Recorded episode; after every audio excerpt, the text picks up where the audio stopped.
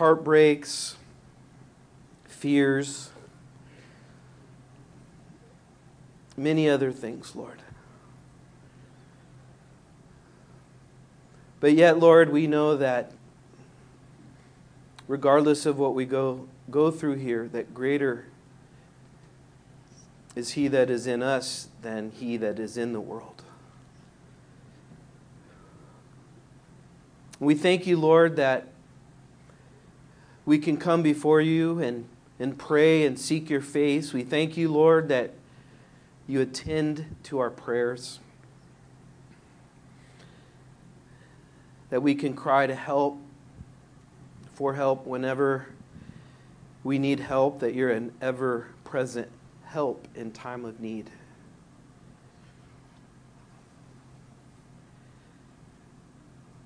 And Lord, tonight as we have a night where we just focus on seeking you, Lord. I'm reminded of Mary, of how she just sat at your feet, Lord. And I believe uh, many of us here tonight, we just need to sit at your feet. Many of us are Marthas running around like crazy and forgetting about you, forgetting how gentle you are, forgetting how loving and kind and merciful you are, and, and we're just going, going, going. Many of us are running the world's race at the world's pace. And tonight, Lord, we want to sit at your feet. Forgive us of our sins. Forgive us of neglect of you. Forgive us of our apathy. Forgive us of how we take you for granted. Forgive us, Lord, of seeking help in so many other places. And so here we are, Lord, and, and when we're seeking your face. We are desperate for you, Lord. We are poor in spirit. We recognize that. And we cry out for help. Help us, Lord. Help us.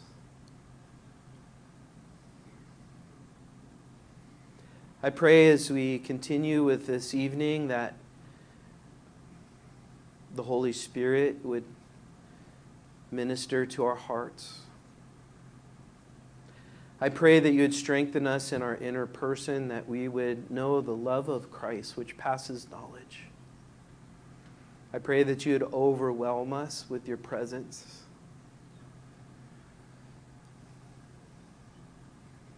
And so now we, we sit at your feet, Lord. We sit at your feet in Jesus' name. Can you all uh, take a seat? And if you didn't know, we can keep the lights down, guys. Yeah. If you didn't, didn't know, tonight uh, we're having a night of uh, prayer and worship.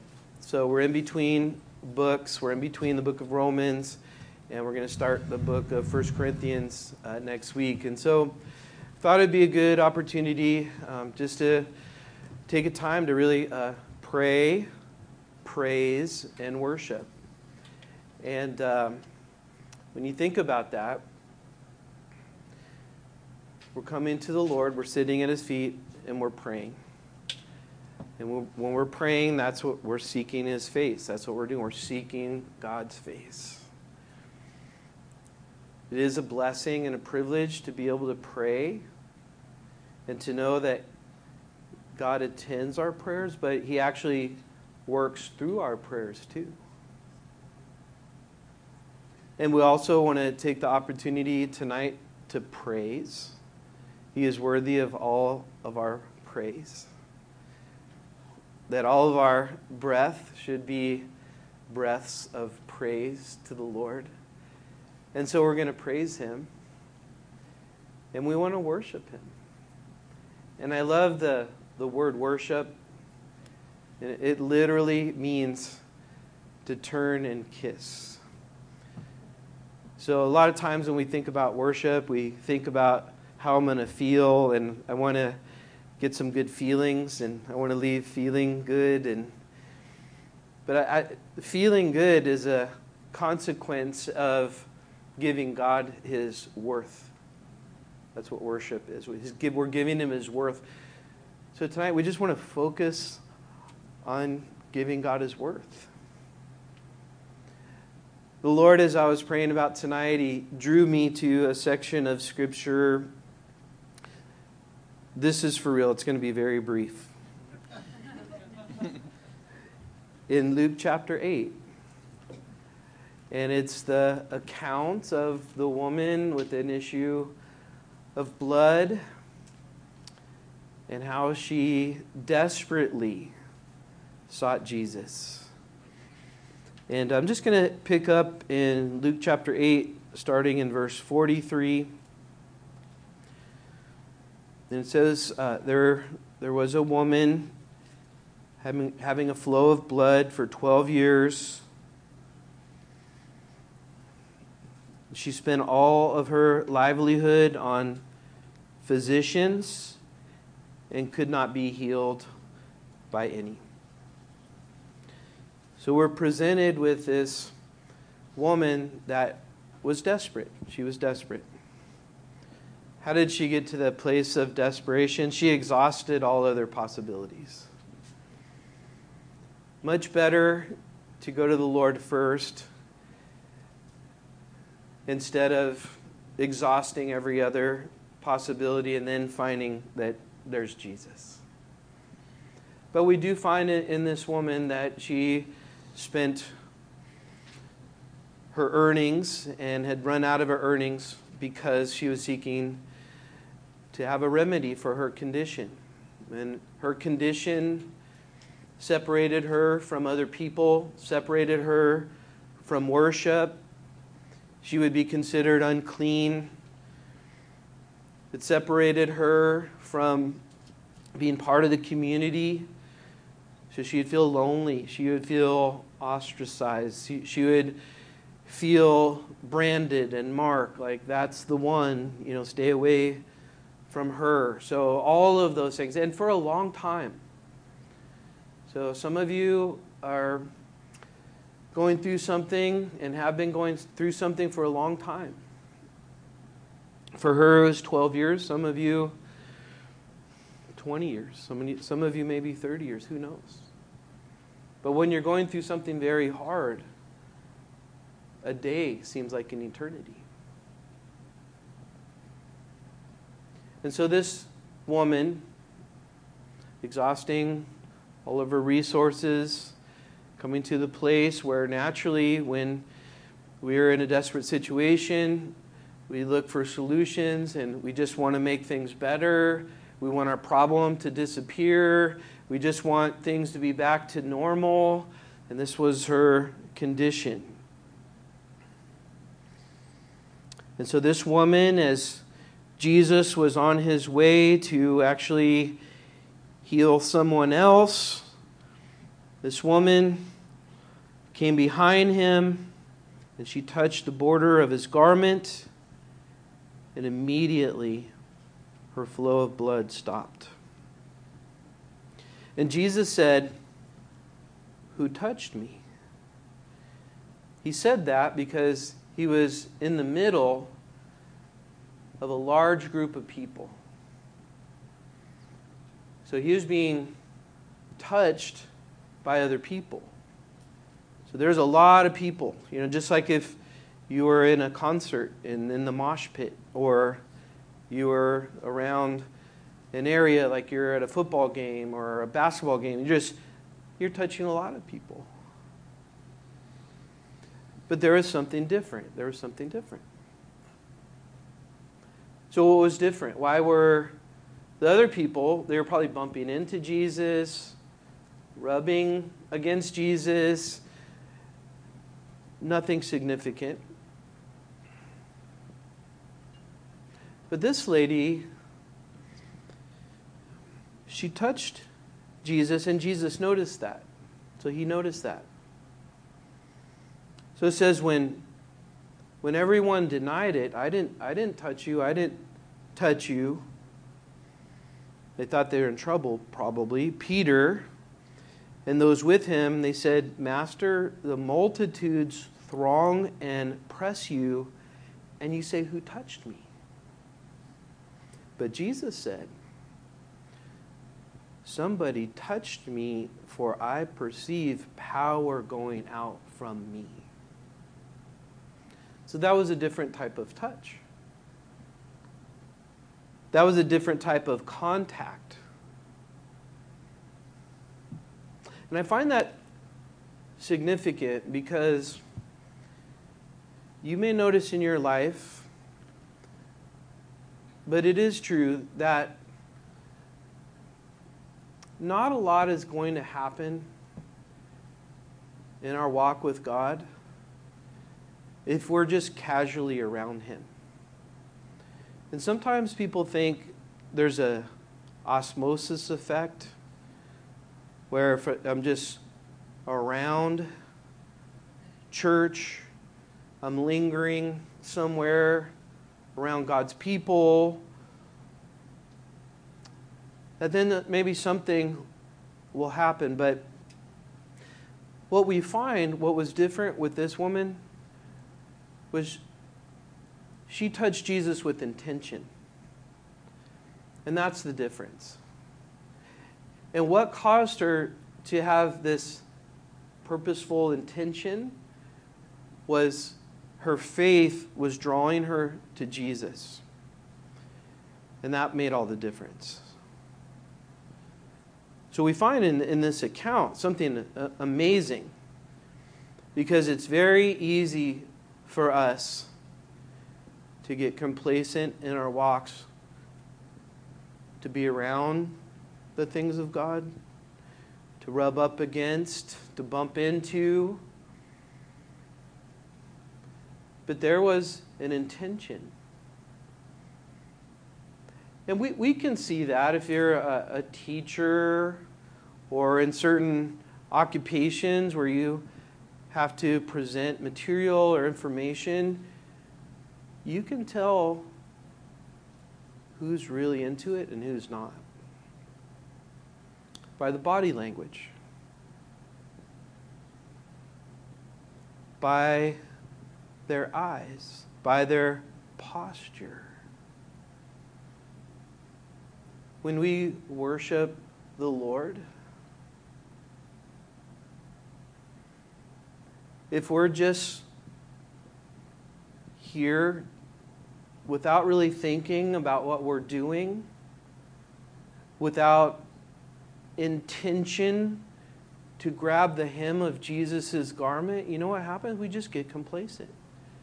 We get used to being around and getting into a routine. And so, what we generally find is uh, this progressive distance from the Lord. But see, when we have this intention, when we come to the Lord, that we are going to touch the hem of his garment. Not be around him, but we are going to interact with him. We are going to experience him. We are going to come, and he invites us to do that. And this woman, because of her intention, because of her purposeful touching of Jesus, what happened? The power came out of Jesus. It was her faith. So, what that tells us is it's possible to go through the motions, it's possible to get complacent, it's possible to mistake activity for worship and devotion, and we need to stop that. and that's what tonight's for. Tonight is a night to say, you know what? Maybe I have been going through the motions. Maybe I have been serving. Maybe I have been sitting in service. But you know if something's wrong. If you're a believer, you know if something's wrong. You know, you feel the distance. And tonight's a night to deal with that. Not only that, it's a, a night I, I know there's a lot of hurt in this sanctuary. And God sees your pain. And there's a lot of hurt here. And I know that because it's not just here. Because it's hard being a human in the world. It's even harder to be a believer in this world. Many of you are dealing with unsaved loved ones.